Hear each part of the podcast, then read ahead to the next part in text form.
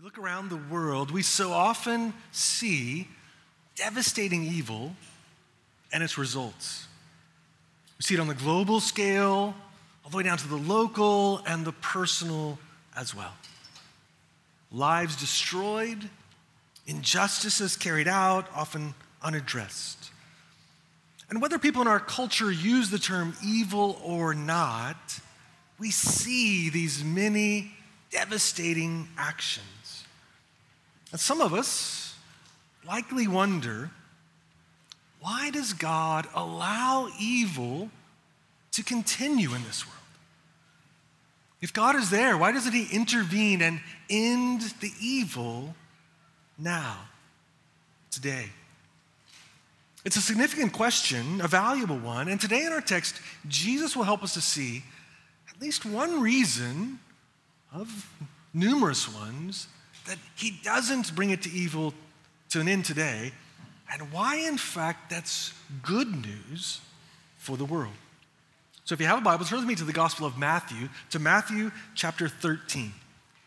Matthew 13, we'll pick it up this morning in verse 24. So, in the Bible's near you, you could find Matthew 13 on page 819 page 819. I encourage you to open up a copy of the Bible or a Bible app just so you can see the text in front of you as we walk through the passage this morning. If you're newer to reading the Bible, the larger numbers are the chapter numbers. So we're in chapter 13. The smaller numbers are the verse numbers, and I'll mention those together. We'll start with verse 24 and work our way through the text. If you don't own a copy of the Bible for yourself, we as a church would love to give you one today as a gift. So, following the service at the back of the room, there's a table there, the stack of Bibles there. We'd love for you to just grab one of those, please, and take it with you this morning as our gift to you. So, we're continuing our series. We've been in the Gospel of Matthew. We pick it up this morning, Matthew 13, verse 24. He, Jesus, put another parable before them, saying, The kingdom of heaven may be compared to a man who sowed good seed in his field. But while his men were sleeping, his enemy came and sowed weeds among the wheat and went away. So when the plants came up and bore grain, then the weeds appeared also. And the servants of the master of the house came and said to him, Master, did you not sow good seed in your field? How then does it have weeds? He said to them, An enemy has done this. So the servant said to him, Then do you want us to go and gather them? He said, No, lest in gathering the weeds, you root up the wheat along with them. Let both grow together until the harvest. And at harvest time, I will tell the reapers, Gather the weeds first, bind them in bundles to be burned, but gather the wheat into my barn. He put another parable before them, saying, The kingdom of heaven is like a grain of mustard seed that a man sowed, that a man took and sowed in his field. It is the smallest of all seeds, but when it has grown, it is larger than all the garden plants and becomes a tree so that the birds of the air come and make nests in its branches. I told them another parable. The kingdom of heaven is like leaven that a woman took and hid in three measures of flour till it was all leavened. All these things Jesus said to the crowds in parables. Indeed, he said nothing to them without a parable. This was to fulfill what was spoken by the prophet. I will open my mouth in parables. I will utter what has been hidden since the foundation of the world. Then he left the crowds and went into the house. And his disciples came to him, saying, Explain to us the parable of the weeds of the field. He answered, The one who sows the good seed is the Son of Man. The field is the world, and the good seed is the sons of the kingdom. The weeds are the sons of the evil one, and the enemy who sowed them is the devil. Harvest is the end of the age, and the reapers are angels. Just as the weeds are gathered and burned with fire, so it will be at the end of the age. The Son of Man will send his angels, and they will gather out of his kingdom all causes of sin and all lawbreakers, and throw them into the fiery furnace. In that place there will be weeping and gnashing of teeth. Then the righteous will shine like the sun in the kingdom of their Father. He who has ears, let him hear. And this morning in our passage, we see this main emphasis. As we live in this world that is marred by evil, we're to patiently persevere as the true kingdom continues its transforming work. And we'll look at our passage this morning by asking two questions. First, how can the kingdom be present when there's so much evil in the world? Second, how can the kingdom be present when it looks so insignificant? And we'll spend the majority of our time on the first of these two questions. So, first, how can the kingdom be present when there's so much evil in the world? We see this in verses 24 to 30 and then also verses 36 to 43. Today, we see Jesus continue to teach, and as last week, he's teaching using parables. We saw last week that Jesus uses this tool of parable in his teaching where he would take familiar actions, images from the society of that day, and he would teach, teaching something that's more than what's simply on the surface of that image. These parables were also used by Jesus, we saw last week, as a way to give light, more light, to those who were opening their eyes, to those who were seeking to hear, to those who were softening their hearts to the message of Jesus. And simultaneously, these parables confirmed those who were closing their own ears, those who were rejecting the message of Jesus. So Jesus begins this morning, verse 31. He says, The kingdom of heaven may be compared to a man who sowed good seed in the field. Now, in a moment, we'll look at Jesus' explanation of the parable, but first, let, us look at what is the surface level meaning of this. This would have been a familiar reality in the world of that day where, where a farmer goes out to sow seed, and any farmer would seek to sow good seed. He'd plant good seed with the hope of having a good harvest. And so that's what happens. But one night, apparently, while all the workers were asleep, someone else came into the field where the good seed had been sown, and also they sowed weeds. So, where there had been weeds sown, there were now weeds sown as well. And most likely, the plant, uh, uh, scholars think that was planted there was something called darnel, which is very close to wheat and very difficult to distinguish, especially in the early months of development. So, we have here is a, a, form of you know, agricultural sabotage of one against the other, and this actually happened in the world of that day. So, that Roman law had a way of addressing this if someone did this to someone else's field. The farmer and his workers didn't initially know that these weeds had been sown, but as they began to grow, the workers noticed this. They were both good and weeds all together.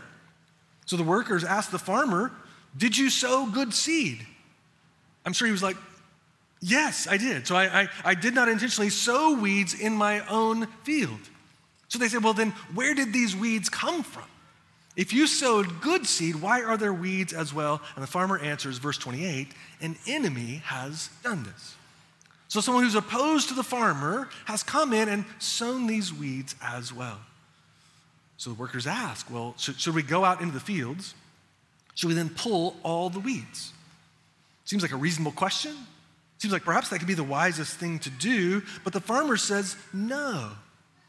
And the reason is that, that initially it's hard to tell them apart. It becomes clearer as it gets closer to harvest. So if you try to do it too soon, you couldn't tell them apart. By the time you can tell them apart, that their roots are intertwined together. So if you went out just trying to pull up the weeds, you would unintentionally also be uprooting some of the wheat. So you would harm the crop if you tried to pull up the weeds. So the farmer says, wait until the harvest.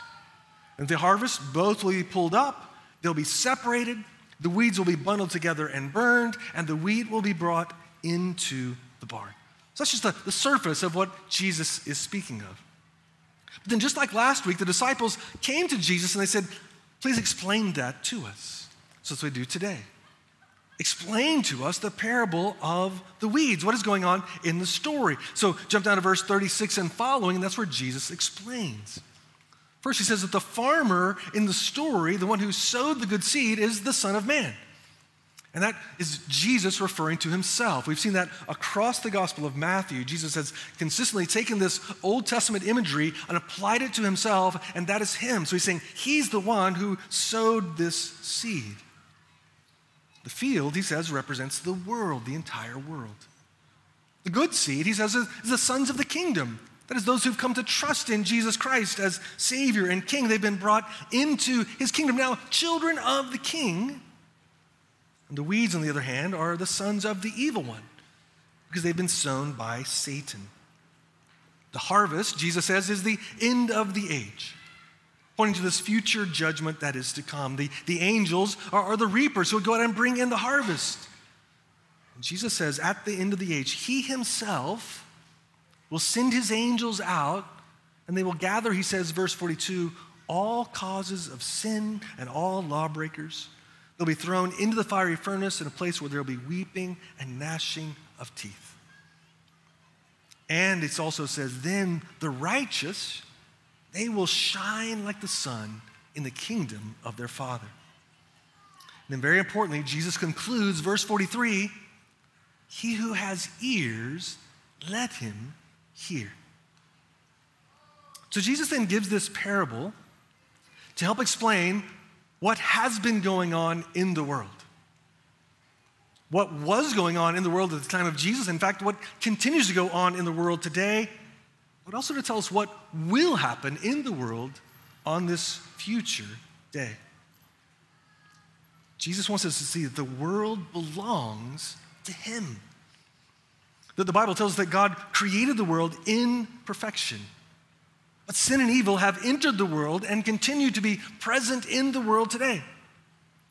So, as Jesus says, there is this evil one, Satan, and his forces who are actively at work in the world at every moment. These invisible evil powers are significant and work for evil and destruction in the world. And, friends, if you've been with us in Matthew, Jesus has been returning this again and again and again. He wants his followers, he wants us to understand that this invisible reality is truly happening in the world, whether we admit it or not, whether we believe it or not. There are spiritual forces at work.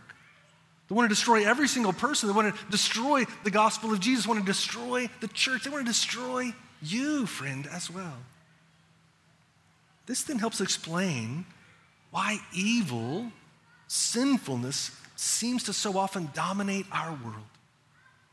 There's an evil one working to carry out evil. And as Jesus points out, in the world, there, there are two groups. And all people are part of one group or the other the wheat or the weeds.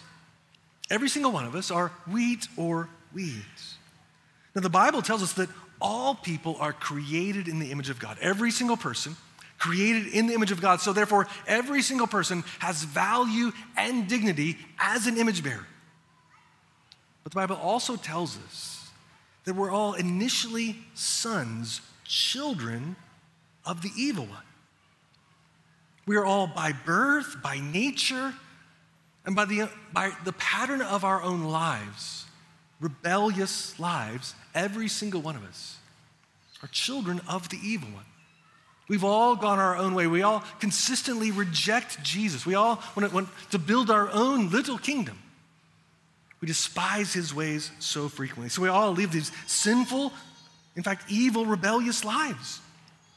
We're, not all as bad as we might be by the restraining grace of God, but it does mean that, that none of us, no one is truly, thoroughly good.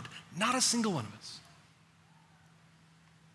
But it raises the question then if we're all sons of the evil one, children of the evil one, well, then who are the children of the kingdom?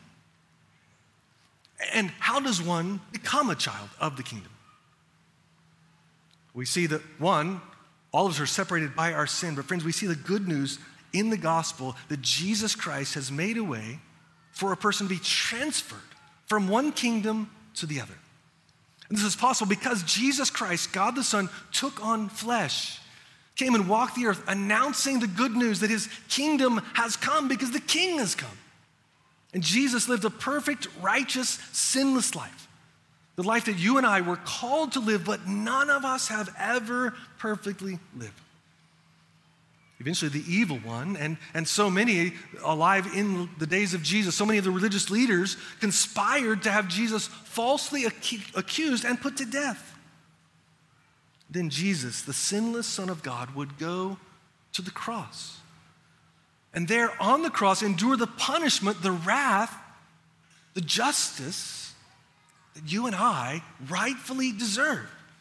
Jesus did not deserve it, but he willfully went to take it in our place. The justice of God was carried out on Christ. He paid for our debt on the cross. Although he was the true king, he chose to be treated as a weed, as described in our parable. He endured a horrific death, was buried, and raised on the third day. And through his death and resurrection, Jesus Christ paid for our rebellion and now has made a way for us to stunningly be made righteous. Not through our own righteousness, but Christ took our sin and he gave to us his righteousness so we can be called in verse 43 the righteous. That is true of each and every Christian. Friend, Jesus Christ, the perfect Son of God, was treated as an evil weed so that sinners like us could be transformed into good wheat. It truly is stunning work that Jesus does, but very importantly, this is not accomplished through our own efforts. We don't earn our way from one kingdom to the other. It's not a self reformation project. It's not accomplished through our own religious devotion. It's not a new life where we seek to be as good as we possibly can. What is necessary to go from one kingdom to the other is spiritual life, and Christ alone has provided that. We're spiritually dead, He makes us alive. And friend, all of this is grace, and all of it is a gift. It cannot be earned, it must not be earned, it can only be received as a gift by faith. And friends, this is the story of Christianity unending grace for undeserving sinners. Friends, that's what Jesus came to bring. So, what are we to do in light of this? Listen to the words of Jesus, verse 43 He who has ears, let him hear. We saw last week in the beginning of chapter 13 that, that we have these different responses to the message of Jesus. Friend, you're invited today to receive this good news of Jesus, to receive this gift of transfer from the kingdom of the evil one to the kingdom of Jesus. Friend, if you're not a Christian, we're so glad that you would join us this morning to give, to give part of your Sunday to be with us. And I understand this is a heavy, daunting topic. You may be thinking, I came to church to hear this. It's weighty. But, friend, we understand it's different. It may be offensive. It may be something that actually feels repulsive to you. But we encourage you to keep listening, keep exploring. We want you to know that you're welcome here. As much as you want to explore, you are welcome to explore with us. So, that exploration may mean that initially you simply want to come at times like this on Sunday and not talk to anybody else. You are welcome to do that. If in time you want to know more, and you might say, I'd, I'd like to, to talk with somebody, maybe to answer some questions, we would love to do that as well. Some of you came with a friend or a family member. But if they're a Christian, they would love to tell you more. When you're ready, ask them. They would love to tell you more as well. For those of us who are Christians, as, as we listen to Jesus' words in our passage, we should feel the weight of this coming judgment. But we want to hear clearly what Jesus is saying. He's saying that on the last day there will be a judgment that all in the world will face. And on our own, we deserve the eternal justice of God. But, friends, we should see the kindness of Jesus in giving this warning. You see that Jesus comes consistently sounding this warning. And in fact, this warning preceded Jesus. Across the centuries, God has been warning of this looming judgment. And friend, if we read the gospel accounts, Matthew, Mark, Luke, and John, Jesus often is issuing this warning. He's saying this day is coming. And friends, that's a kindness.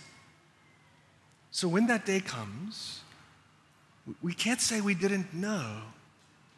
We can't say we were unaware. In kindness, Jesus says that day is coming. Now, in the parable, we see this delay in the harvest, a delay of separating the wheat from the weeds. And so we wonder well, why the delay? If, if there is this day coming, why does Jesus delay? Friends, we see that because of this delay, evil does continue to flourish in our world. If we follow the news at all in the past week, just yesterday, today, we see evil all over the place. So, so there is this delay, and that it enables evil to, to still have a foothold. So, why does Jesus delay? Why is there this lengthy time before that day? The apostle Peter sums it up this way very helpfully, 2 Peter chapter 3 verse 9. The Lord is not slow to fulfill his promise as some count slowness, but is patient toward you, not wishing that any should perish, but that all should reach repentance. So, why the delay, knowing that the delay means evil continues to flourish? Because God is patient. Friends, God is more patient than any of us would ever be. And He's patient, not desiring that any should perish, but that all would repent. So God says, I'll wait, that more might hear. I'll wait so that the gospel would go forward, that more might have the chance to hear and believe, to repent. Friends, God is patient. He's been extraordinarily patient across the generations. So there's a longer wait, so there would be a greater harvest, that more people would come to believe. Now, if the harvest had happened, let's say 30 years ago, the world would have been you know, kept from 30 years of evil. That's certainly true. But also, many of us who came to faith in the last 30 years wouldn't have had time to come to believe. So God causes this period of patience even allowing evil to continue because he has even greater purposes. That by his patience, the good news would go forward, more would hear, and perhaps more would believe.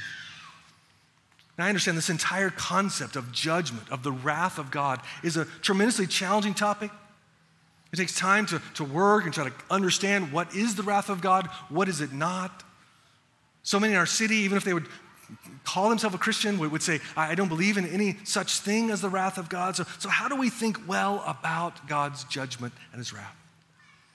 Author J.I. Packer helpfully says this God's wrath in the Bible is never a capricious, self indulgent, irritable, morally ignoble thing that human anger often is. It is instead a right and necessary reaction to objective moral evil. God's wrath in the Bible is something which men choose for themselves. The decisive act of judgment upon the lost is the judgment which they pass upon themselves by rejecting the light that comes to them in and through Jesus Christ. We see that same idea in John chapter 3 verse 18. It says this whoever believes in him in Christ is not condemned, but whoever does not believe in Christ is condemned already because he has not believed in the name of the one and only Son. Packer continues. No doubt it is true that the subject of divine wrath in the past has been handled speculatively and, and even irreverently. No doubt there have been some who have preached wrath and damnation with tearless eyes and no pain in their hearts. Yet, if we would know God, it is vital that we face the truth concerning his wrath however unfashionable it may be, and however strong our initial prejudices against it. Otherwise, we shall not understand the gospel of salvation from wrath, nor the propitiatory achievement of the cross, nor the wonder of the redeeming love of God. For many want to say that there is a Jesus without judgment.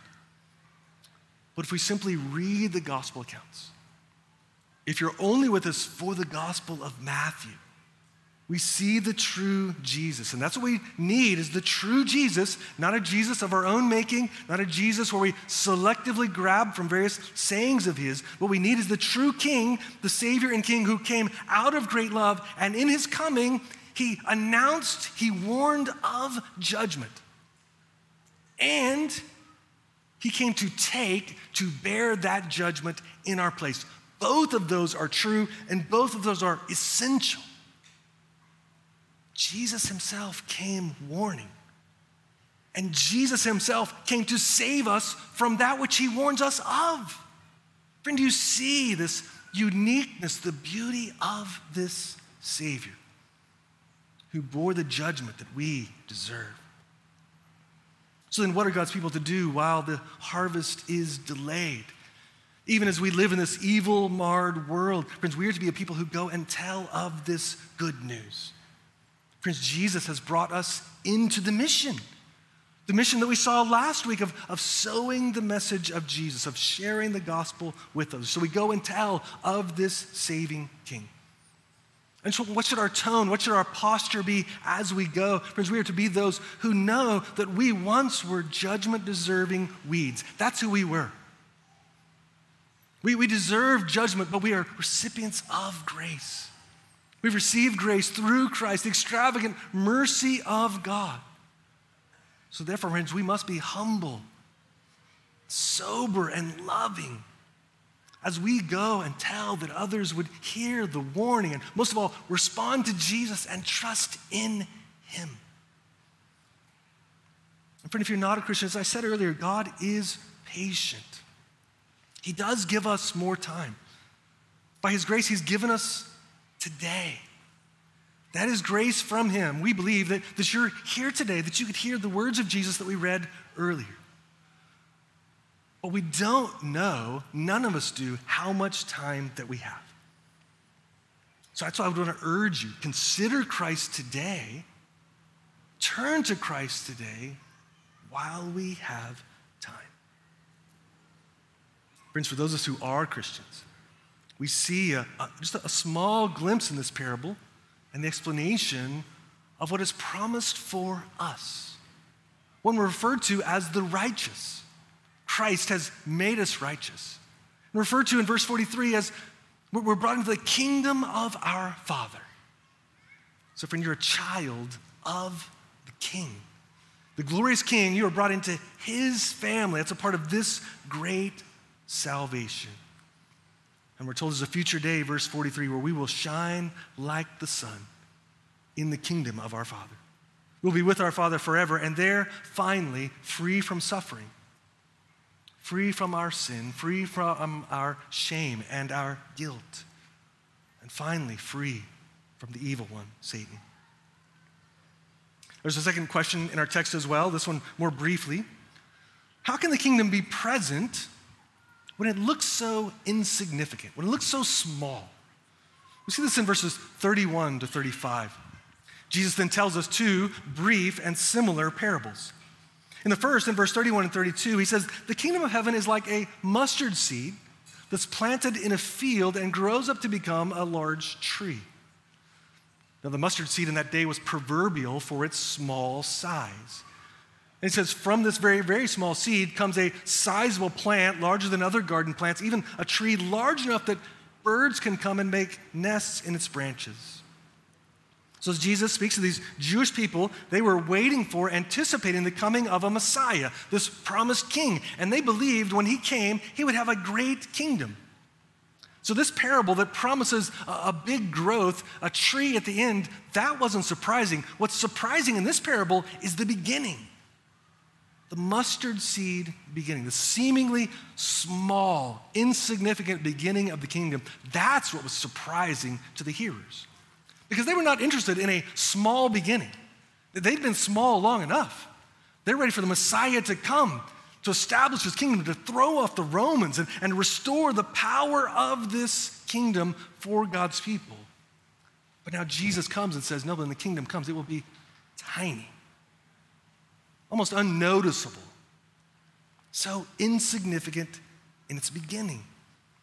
And as that plays out in Jesus' ministry, it, becomes a, a part of why people are opposed to him. Because Jesus is now teaching and ministering. Crowds are coming, that's true, but here's this humble teacher with no wealth to his name. In time, his sort of following would get even smaller as Jesus would go to the cross. Even so many of his closest followers would scatter so that when he's on the cross, there's only a handful left. And it would look like this small kingdom, whatever it is, is, is finally being dashed as Jesus dies on a cross. It looks like a failed king, a failed kingdom as he's buried. That appears to be the very lowest point, but it is there that actually Christ is victorious. So he rises on the third day And then from his death and resurrection, he sends forth his disciples, his people, into the world to spread this good news. So the kingdom would be smaller, more insignificant than they thought, but also in the end, it would be broader than what the people had even hoped for. In the parable, Jesus points to these birds coming in and, and nesting in its trees. Seems to be a subtle hint connected to some allusions in the Old Testament to the Gentiles, the non Jews, as birds. We see this in Ezekiel. So Jesus is saying, in this kingdom that is to come, it's, it's going to be broader, wider than the Jews. It'll be for all the nations will come in and find rest and restoration, redemption, and life in the kingdom of Jesus. Then Jesus gives a second comparison in a brief parable, verse 33.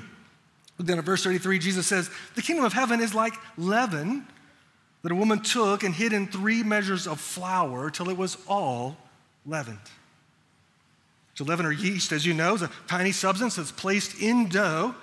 Looks so small and unimportant, but in time, the leaven spreads its influence throughout the entire lump, silently affects the entire lump of dough that you have. I don't know how to bake bread, but I like bread. I love bread, in fact. My mom, when I was a kid, would sometimes bake bread. And so she would, you know, prepare it and then she would put it, and, and it just had to like sit there. And I think sometimes it was like on the counter, sometimes I think it was in the refrigerator. I'm not sure, but we just had to wait, which was quite frustrating as a kid. But as we waited, occasionally I would like you know, violate and I would look underneath there to see what's going on. And it was always remarkable that in time, this small lump of dough became a larger lump of dough as it's rising, as yeast or leaven was doing what it's intended to do. And Jesus is saying, similarly, the kingdom of God starts small, but it would spread and spread. It appears so insignificant, but its power is truly transformational. From obscure beginnings in Jerusalem, this band would scatter. And no one would have ever thought that this little group of people could impact the great Roman Empire. And yet, in time, the gospel brings transformation. So many from all different backgrounds come to saving faith in Christ. And God's kingdom continues to spread around the world, and so often, like yeast, in insignificant, obscure ways, the gospel goes forward. Sometimes we see this happen as the gospel goes into nations around the world today where it appears from the outside there's little access to the gospel. So, for instance, in recent decades, we've seen this both in China and in Cuba. Countries where there seems to be very little access to the gospel, so from the outside, you know, Christians have speculated what might be going on there. But as we've come to find out in recent years, the gospel has been thriving and growing. In fact, there are very many believers in both of those countries. How? How is that possible? The obscure, small beginnings grows and spreads and transforms recently in the nation of Nepal, which just a few decades ago, there were no Christians there, but there's this movement happening all across the country. That's how the kingdom works. And friends, as we pray for, for two of the peoples that we as a church are committed to, the Turks and the Southern Pashtun, currently just a few believers of both. Among the Pashtuns in particular, a tiny group of believers. So, do we have hope in, in, a, in our love and, and support and praying for them? It is this that one day might we find out. We had no idea how many Pashtun believers there really were. There were some in Kandahar, there were some in, in Kabul, there were some in Athens, Greece, among refugees. There's some in Fremont, California. And so the gospel is spreading and growing. And the same is true among Turks, friends. That's why we have hope in this because of how the gospel, the kingdom expands. And friends, the same is true as we plant churches in Greater Boston. New church we've helped plant in Bedford. Our hope there, our strategy isn't for some explosive growth. But it is as the gospel goes forward in that simple space this morning, in a rented facility, folding chairs, pretty unimpressive. But that in months and years, decades, the gospel would spread, would take root, the church would grow, that by God's grace might be there for decades preaching this same gospel. And friends, it's true because of the obscurity, the insignificance of the kingdom, it's so tempting to think that other visible things are infinitely more important. And we live in a city with many great institutions. Massive buildings downtown owned by incredibly large, wealthy banks. Great universities. So many organizations that do really world shaping things. And those are good things. And Christians are to be scattered into the midst of those. God will scatter each of you into places like that. But while you're there, don't, don't mistake what's truly ultimate. It is the kingdom and the spread of that kingdom. So then, as you're spread into those places, you're there to point others to Christ, to glorify God in your work and in your studies. But don't begin to think that those things are the ultimate things. They're valuable, they're meaningful, but they're not ultimate. The kingdom of Jesus is apparently obscure. It seems insignificant, but friends, it is unstoppable in the end. And then in verse 34 and 35, Matthew, the author of our gospel, inspired by the Spirit, gives us a, another explanation of what Jesus is doing in these parables. We mentioned last week, it's challenging to understand exactly what is a parable, what are the purposes of a parable. We saw some of that last week as, as Jesus himself quoted from Isaiah. But now Matthew gives us another sort of vantage point of what is happening in these parables. And he quotes from Psalm 78. And the author of Psalm 70, 78, we believe to be Asaph, in this psalm, he retells the history of God's people, weaving together the historical working of God, telling of God's wondrous saving works. And Matthew is saying that now Jesus was revealing things hidden in the past. So Asaph in Psalm 78, he tells things that these were not new facts, but Asaph faithfully weaves them together to elevate, help us to see the grand saving work of God. And Matthew's saying that's what Jesus is doing now. The news of the promised king has been across the generations, but Jesus is now opening it up to see more and more of the sweep of God's great redemption plan. And just as Asaph told of a great salvation in the Exodus, Jesus has come to accomplish an even greater salvation through his cross and resurrection. But we wonder today, though, so what are we to do? In light of what we see in the words of Jesus, what are we to do? And the first thing is this friend, hear Jesus and respond. Friend, listen to Jesus' words, verse 43 He who has ears, let him hear. Friend, if you're not a Christian, we pray you'll have ears to hear. And by hearing, that may, might mean exploration for weeks and months. But, friend, some of you have been hearing for a while. And perhaps today, by faith, you would turn to Christ. We would love for you to do that even this morning. For those of us who are Christians, we must join this mission of telling others if Jesus is accurate, and we believe he is, that there is a judgment to come. And if Jesus has provided salvation in himself, we're to go and tell every Christian is to be a part of that mission. So, wherever God has placed you, friends, we don't think it's an accident that you live where you live, that you're on the campus where you are, or the workplace. There are a number of reasons you're there, but one of those that you might be a light in that place, that you might point people to Christ in that place. That's the mission that Jesus has brought us into. And we'll have to guard our hearts. It's a temptation because of the weightiness of this judgment to just ignore it or act like it's not so. And we lose our urgency. So, friend, we're not to be frantic, but we are to be urgent that we might go and tell. And, friends, as we live in this evil, marred world, the third thing we want to do is live distinctively in the midst of this world. We're to live distinctively in the midst of this world. Consistently, Jesus, the apostles, call us to distinctive living. Now, Jesus in this parable says a day is coming when there will be separation, but that's not yet. We're to be distinctive in the midst of this world, distinctive by how we live, not by where we live. So, as Christians, we're not to all say, you know what, it's an evil, marred, marred world. We should all move to rural New Hampshire. We're going to all buy homes or build homes in this one village, and we're going to hole up together until Jesus returns. Christians have done that in reality, or actually functionally done that while still living in cities like this. My friend, the call for us is to live distinctively in the midst of the world for the sake of those around us. So live distinctively on your campus and in your workplace and in your neighborhood and in your family. Not withdrawing from it, but guided and empowered by the Spirit in the midst of it. And then lastly, friends, we'll have to patiently persevere. It's not easy to live in this evil, marred world.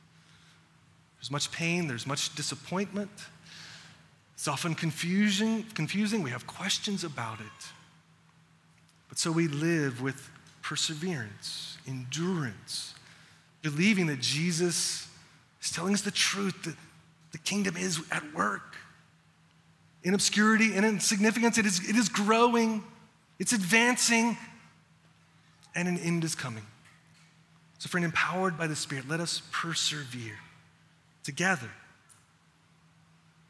for the weeks to come, in the months to come. We want to patiently persevere. In the years to come, patiently persevere. For decades to come, perhaps, patiently persevere. God is faithful, God is at work. Patiently persevere together.